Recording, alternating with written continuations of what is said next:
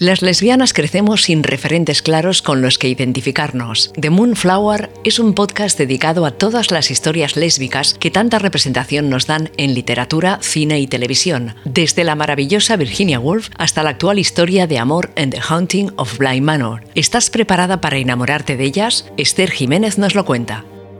Buenos días, buenas tardes, buenas noches. ¿Qué tal va ese Halloween? Espero que genial. Yo hoy os traigo una serie que pega mucho con esta época tan espeluznante del año y que, encima de todo, es mi serie favorita de todos los tiempos, aunque sea relativamente nueva. Esta es The Hunting of Bly Manor. En español, La maldición de Bly Manor. Para mí, esta serie no es muy clasificable como de horror, ya que pienso que se trata de una historia de amor en el formato de una historia de fantasmas pero bueno, hay gente que igual se muere de miedo viéndola. Ya me diréis. Bueno, vamos a empezar por los aspectos técnicos de la maldición de Bly Minor. Esta miniserie se lanzó el 9 de octubre de 2020 y la verdad que lo hicieron genial eligiendo la época. ¿eh?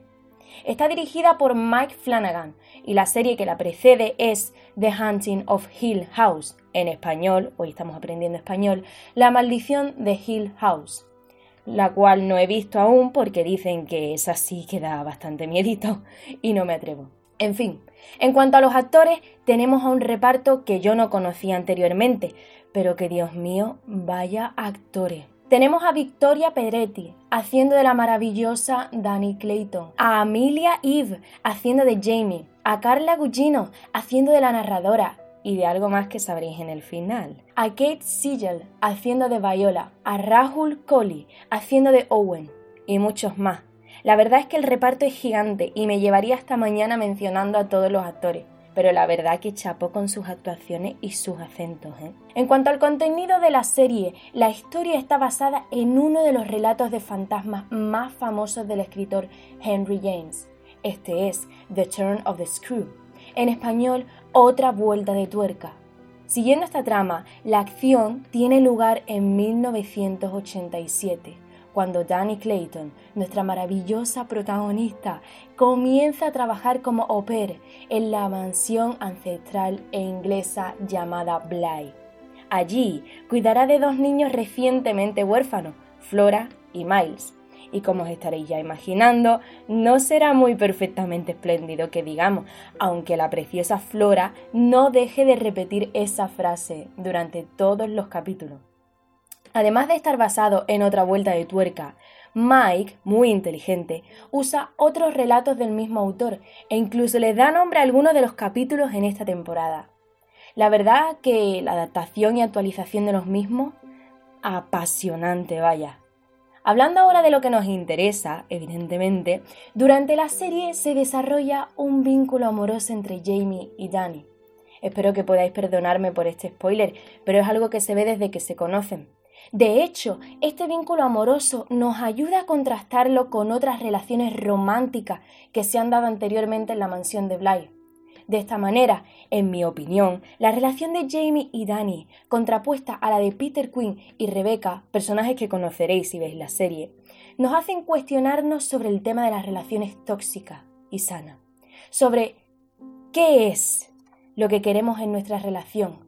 Y muy importante, Danny y Jamie nos enseñan que el amor no debe ser posesión, sino todo lo contrario, obviamente. Saber amar es saber cuidar de hecho, si nos adentramos en esto del cuidar, pienso que tanto Jamie como Danny cumplen con el claro arquetipo del cuidador.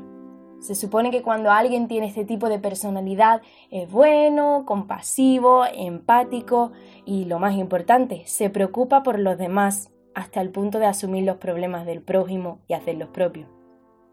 Pues bien, os explico por qué creo que cada una tiene esta personalidad, pero a su manera.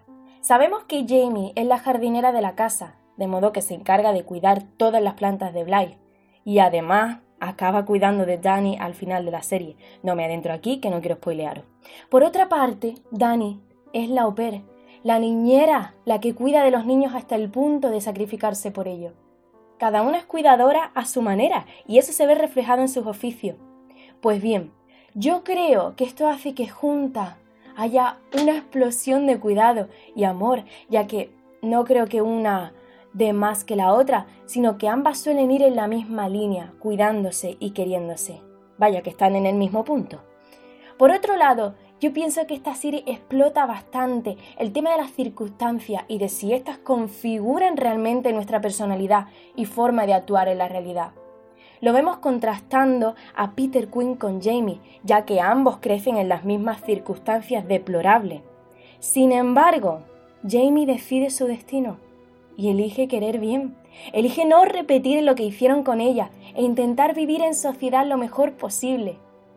Pero Peter Quinn es diferente.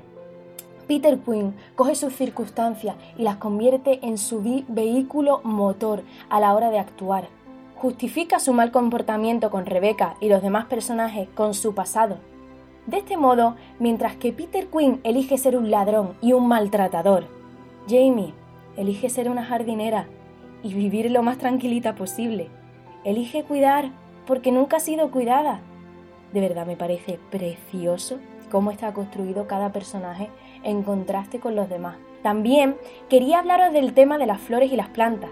Igual es verdad que estoy un poco obsesionada siempre con que las flores significan algo. Ya lo decía en los episodios anteriores de Virginia Woolf. Sin embargo, me parece digno de mencionar que el lenguaje de amor entre Jamie y Danny son las flores y me parece precioso.